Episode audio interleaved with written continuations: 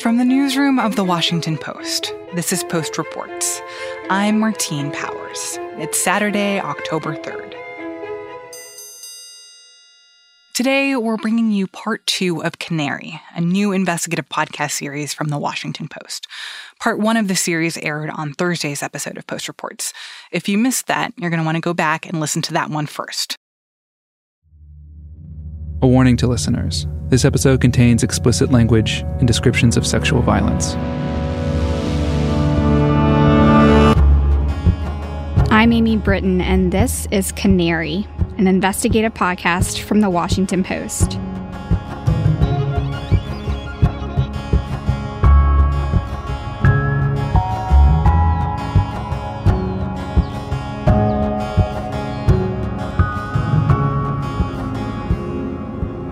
Chapter 2 A Secret That She Couldn't Tell. It's not unusual to get tips or emails after publishing a story. I've gotten a lot of these tips after writing about sexual misconduct, and I usually follow up. When Carole Griffin first reached out to me, Hi, Amy. My name is Carole. She said she had information implicating someone named in the story about Lauren Clark, the young woman who was sexually assaulted and then handed out flyers that identified her attacker. May be pertinent to your recent article. I kept rereading Carole's email and wondering who is this woman? Inspiration for my reaching out to you. I did some quick Googling and I saw that a woman named Carole Griffin owned a bakery in Alabama. But if that was the same Carole Griffin who emailed me, how could she possibly be connected to Lauren Clark, the hairstylist in DC? I called Carole the very next day. She sounded anxious, unsettled, uneasy. I remember saying to her, If you don't want to talk about this, we don't have to talk about this. What she told me on that call was sensitive. Carole alleged that Judge Truman Morrison had sexually assaulted her when she was a teenage girl. And she said the assault marked just the beginning of his inappropriate sexual behavior toward her. Judge Truman Morrison, the judge from Lauren's story, one of the longest serving judges on the Superior Court of the District of Columbia. The judge who gave the chef, Jairo Cruz, a 10 day jail sentence for sexually assaulting multiple women. Carole wasn't sure yet if she wanted to come forward with this allegation. Because of that, I told her I would keep the details of our call private. A few weeks went by, and eventually, Carole decided that she might be willing to share this information publicly. A lot of reporting leads are complete dead ends. Tips don't pan out, sources change their minds, people aren't who they say they are. But this story involves someone in a tremendous position of power. And it changed everything I thought I knew about Lauren's story. To get to the bottom of this, First, I had to verify that Carole was who she said she was. That she was actually a baker from Alabama who knew Judge Truman Morrison. Then I needed to hear from her, on the record, the full details of her allegation against Judge Morrison.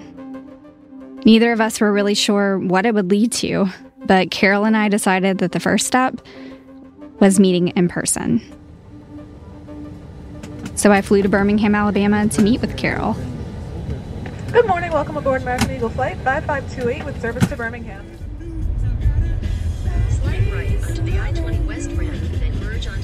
And when I got to Alabama, I met someone who was, as the locals say, Birmingham famous. Beginning of everything. It's like you're hiring a, hiring a night baker. This is the bakery. I met Carole at her workplace, a charming little bakery and French restaurant. We were there with her partner, Shay Reeves, who helps manage the place. This is sort of like the little oasis.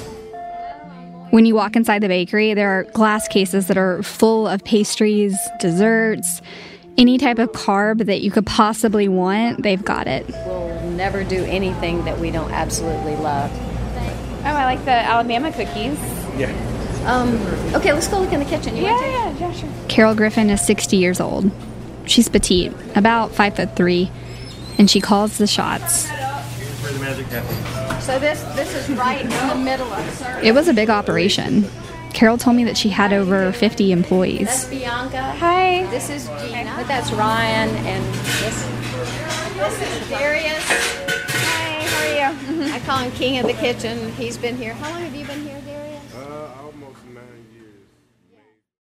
Later that day, I drove to Carole and Shay's house on the outskirts of town, and we settled in for a late night of dinner and conversation. I saw that they had a piano in the corner of their living room. And as I was about to find out, music was a huge part of Carole's life. She had played the guitar since she was a kid.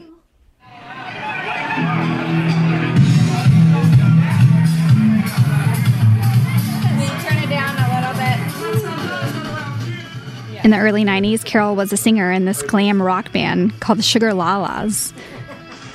The way that she described it, they were pretty big in Alabama and they toured across the South.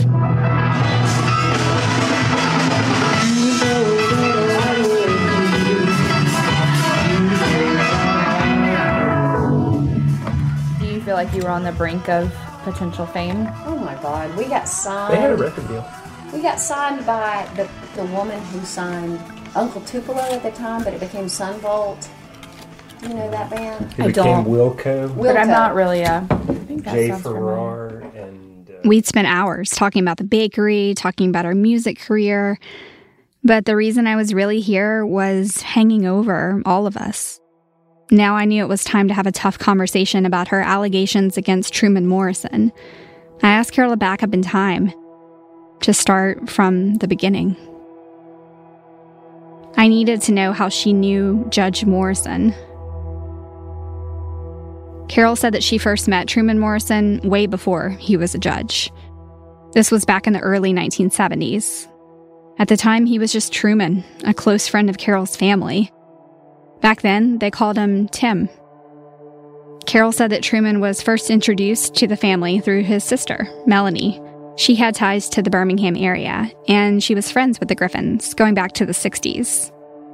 Truman was a young lawyer moving up in the public defender's office in DC. And from what Carole told me, her parents, Janet and Jean Griffin, had a lot in common with Truman. He was a couple of years younger than them. They were all really passionate about the civil rights movement and cared a lot about voter rights issues. Carole vividly remembers meeting Truman for the first time.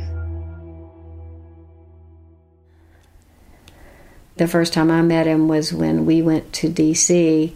She said she was on a middle school field trip to Washington, D.C., where Truman lived. 73 was when I went with my mom. Her mother chaperoned the trip, and Carole said that they made plans to meet up with Truman and his first wife, Margaret.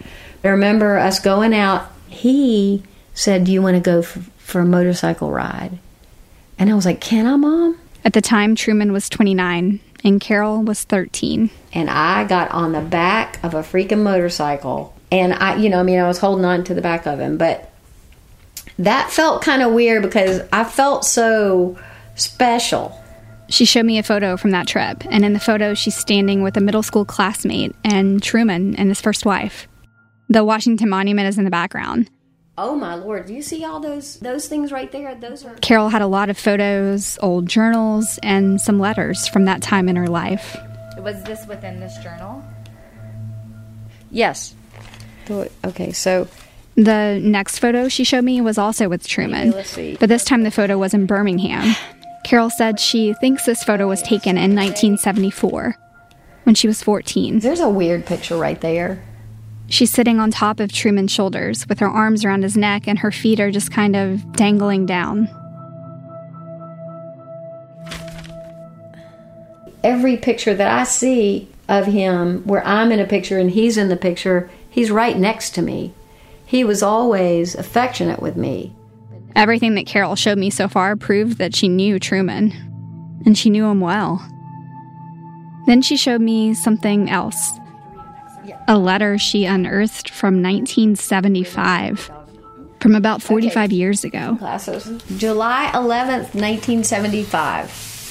Mr. Joe L. Jackson, Director, Indian Springs School, Helena, Alabama, 35080. When Carole was 15 and in high school, Truman wrote her this glowing letter of recommendation. Carole was trying to get into a competitive private school in Alabama. I write in response to your letter of July 3rd, 1975, regarding the application of Ms. Carole Jean Griffin. Giving you my frank assessment of Carole Griffin is an easy task. Carole is simply one of the most unusual young women I have ever met. My family is very close to Carole's family, and as a consequence, I've spent a fair amount of time with Carole in the past few years. Sorry. Carole Griffin is intelligent, articulate, attractive, and personable. She is possessed of a maturity and sense of responsibility and judgment which few people her age possess.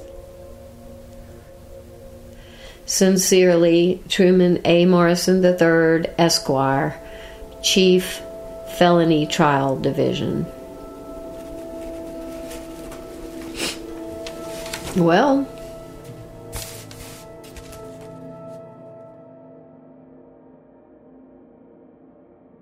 Carole read this to me from two old yellowing pieces of paper. Truman had attached a typewritten cover letter to it, addressed to Carole's family. He wrote, Dear Griffins, Enclosed, please find a copy of the letter that I wrote to Mr. Jackson of the Indian Springs Schools. Whatever the hell that is. The public schools ain't good enough for you, eh, Carole? It's that neighborhood you folks been living in, I guess. He signed the letter, We miss you and love you all. Truman and Margaret. Margaret, his first wife. At the bottom, he wrote in red ink P.S. I am taking guitar lessons, so watch out, Carole. oh, it just makes me so sad. Why does that make you sad? This is the person that I knew and trusted.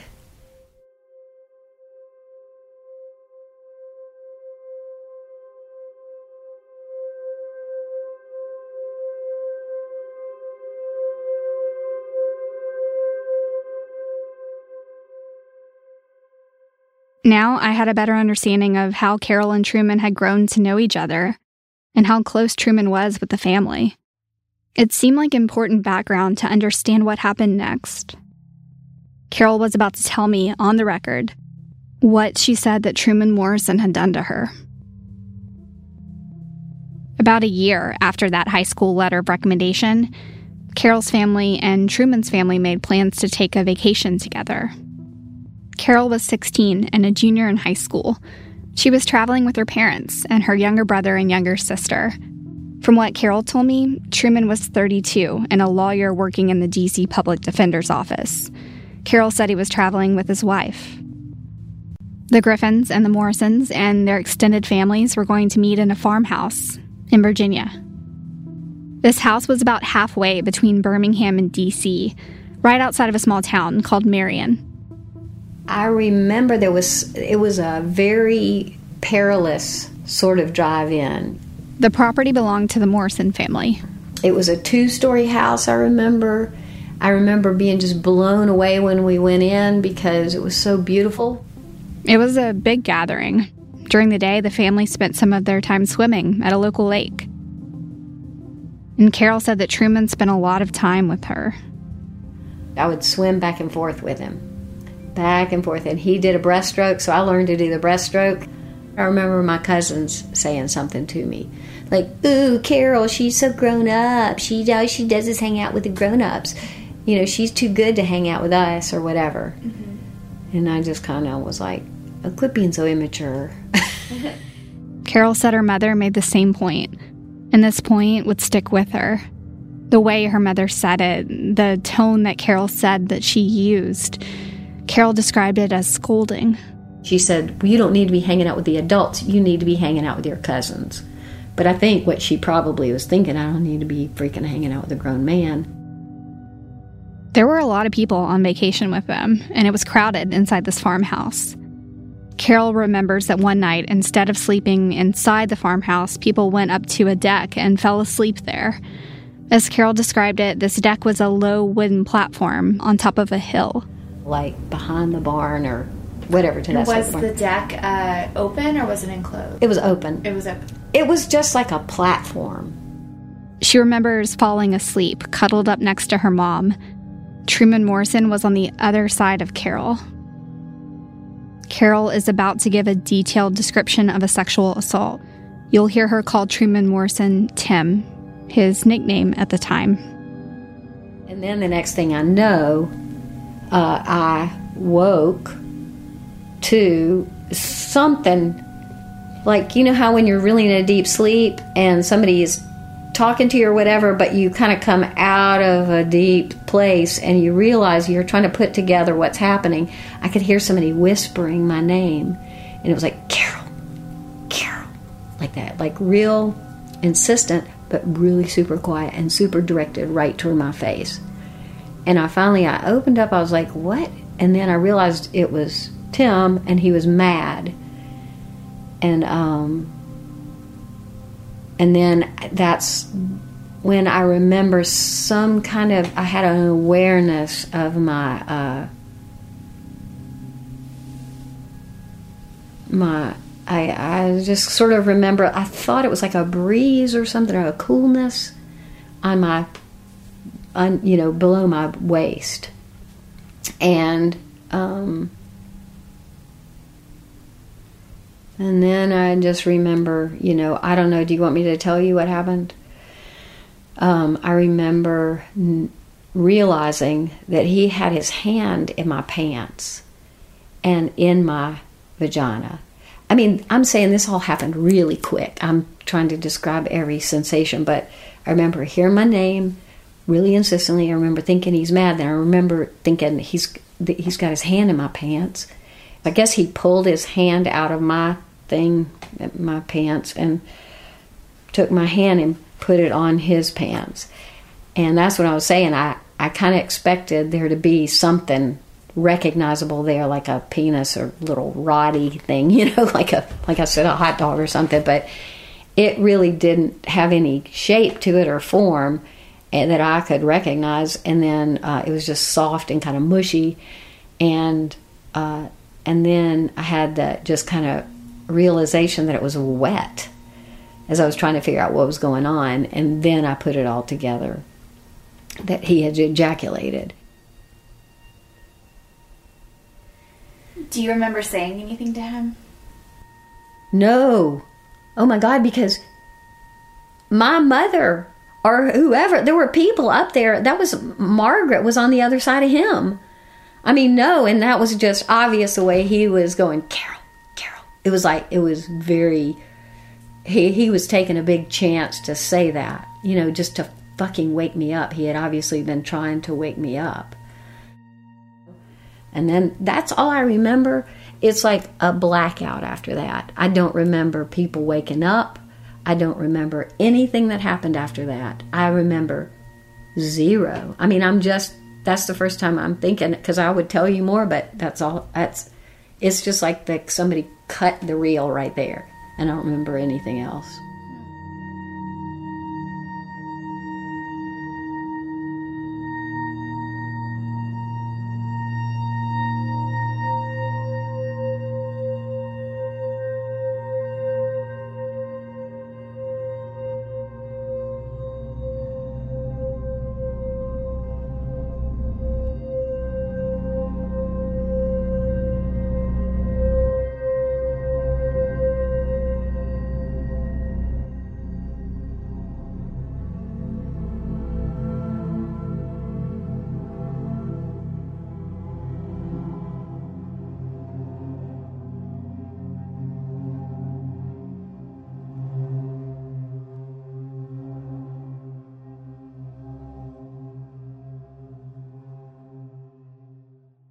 Carole's account was all on the record.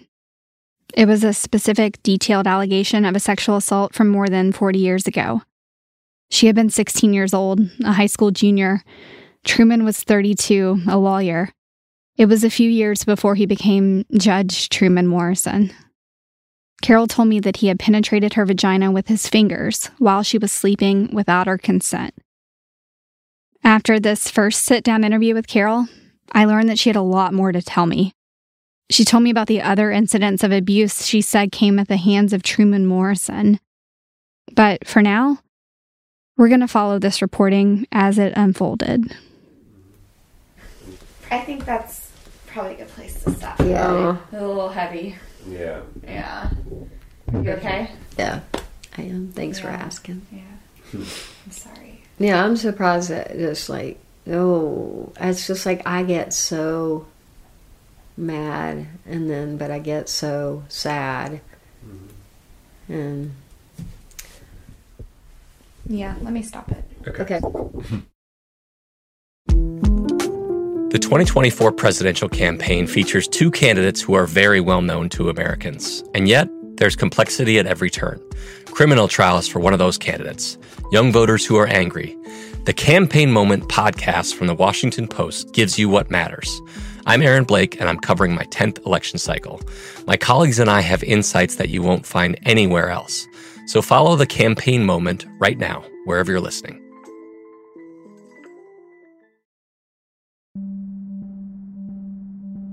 I've been reporting on sexual assault and harassment cases for a while now, both unknown cases and high profile ones.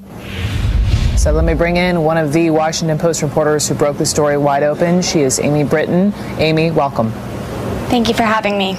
So, Charlie Rose has been fired. And one of the things that is always frustrating is that it's impossible to know how common these experiences are. The reason, according to experts, is because the vast majority of sexual assaults in the United States go unreported to law enforcement. So if someone doesn't report something, how can you count it? How can you figure out the scope of the problem? A government agency, the Bureau of Justice Statistics, offers an estimate. Every year, they do a survey to try to find out how many Americans ages 12 and over have experienced a rape or sexual assault. From 2014 to 2018, the yearly average was estimated to be over 428,000 people. It's a hard number to wrap your head around. Nearly half a million people each year. But what all of that means is that there are likely millions of people, men and women, in the United States who have experienced a sexual assault in their lifetime. Most of these accounts never end up in a national newspaper. But the ones that do, like Carole's or Lauren's, can help shed light on the systems that make these abuses possible. And even though I've spoken to many people who have come forward the way Carole's journey was unfolding was rare for me as a reporter. Carole was willing to have all of this reporting process recorded the messy parts, moments of anger, and feelings of uncertainty. She thought there might be value to someone somewhere going through the same struggles, to show what it's like to come forward as a victim of sexual assault. Carole had been living with this secret for more than 40 years. But taking her account public and bracing for the fallout and the judgment, that was all unknown territory. I can tell you, as a reporter who has covered this topic before, these are hard stories. They require a high level of sensitivity, and before these stories can ever be published, they have to go through a rigorous process of vetting. There's also the challenge of confronting people, typically men. You have to ask them to respond to allegations of improper behavior. It takes a lot of work to represent all the facts fairly and completely. And these stories can seriously affect the lives and careers of everyone involved. The accused can face permanent damage to their reputations or even legal consequences. And the people who come forward, they can be criticized and in some cases, even vilified. Carole was planning to publicly accuse a judge who had a lot to lose. On that first trip to Birmingham, she didn't really know what would happen next. She couldn't have. Neither could I. I talked to Shay, Carole's longtime partner, to get his perspective on Carole's decision to come forward and what this struggle had been like for her. You know, she had a secret that she couldn't tell, and I think that was damaging for her. She blamed herself because I know that she has spent a lot of time going back and sort of replaying it, you know, and trying to figure out what she did. You know, kind of like what did I do to make that happen? Do you think she can ever shake that? I think there will always be an element of that there somewhere. You know what I mean? There's 45 years of history that's not going to go away, but I think it is something that can that she can learn to do differently. And in the middle of this reporting, Shay made an offhand remark to me. He just kind of said it in passing. But it stuck with me. It was about Carole, but it also made me think of Lauren, the DC jogger who had spoken out about her sexual assault, the woman whose story had prompted Carole to reach out to me in the first place. It's like almost with Carole, there's just there's a there's a part that refused to be silenced, that refused to be ignored. And that kind of reminds me of a canary in the coal mine. Like the canary in the coal mine is something that's very fragile that dies first. And it dying lets you know that there's trouble coming. Mm-hmm. So I don't They don't always die though. The canaries don't? Yeah, apparently they resuscitate them when they get to Oh, really? the surface. Yeah. Okay, I didn't know that.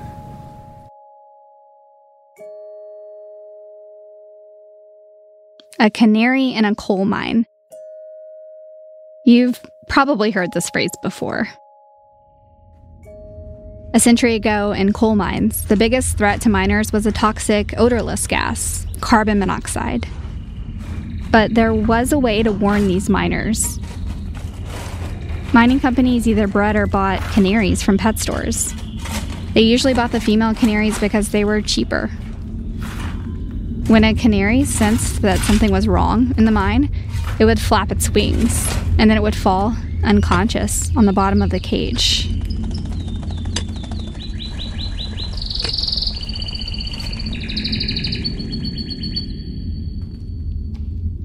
The danger was all around those miners, but they couldn't have known it. Not until that little bird alerted them. The canary in the coal mine. Carol had been stuck, frozen for decades. Now she was starting to tell her story. She was preparing to speak of the danger she said she had faced. And she had only come to this point, over 40 years later, because another woman, Lauren Clark, had raised the alarm.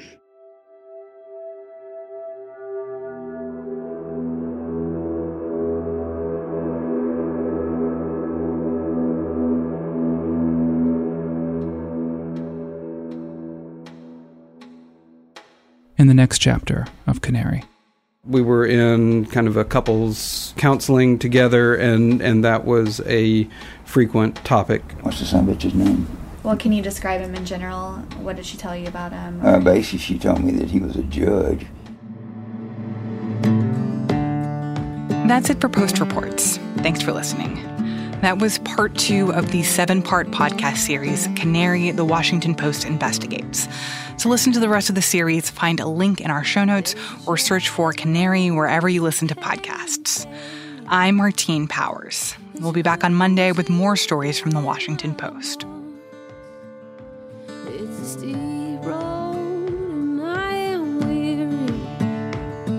It's a long, long way But I will not shut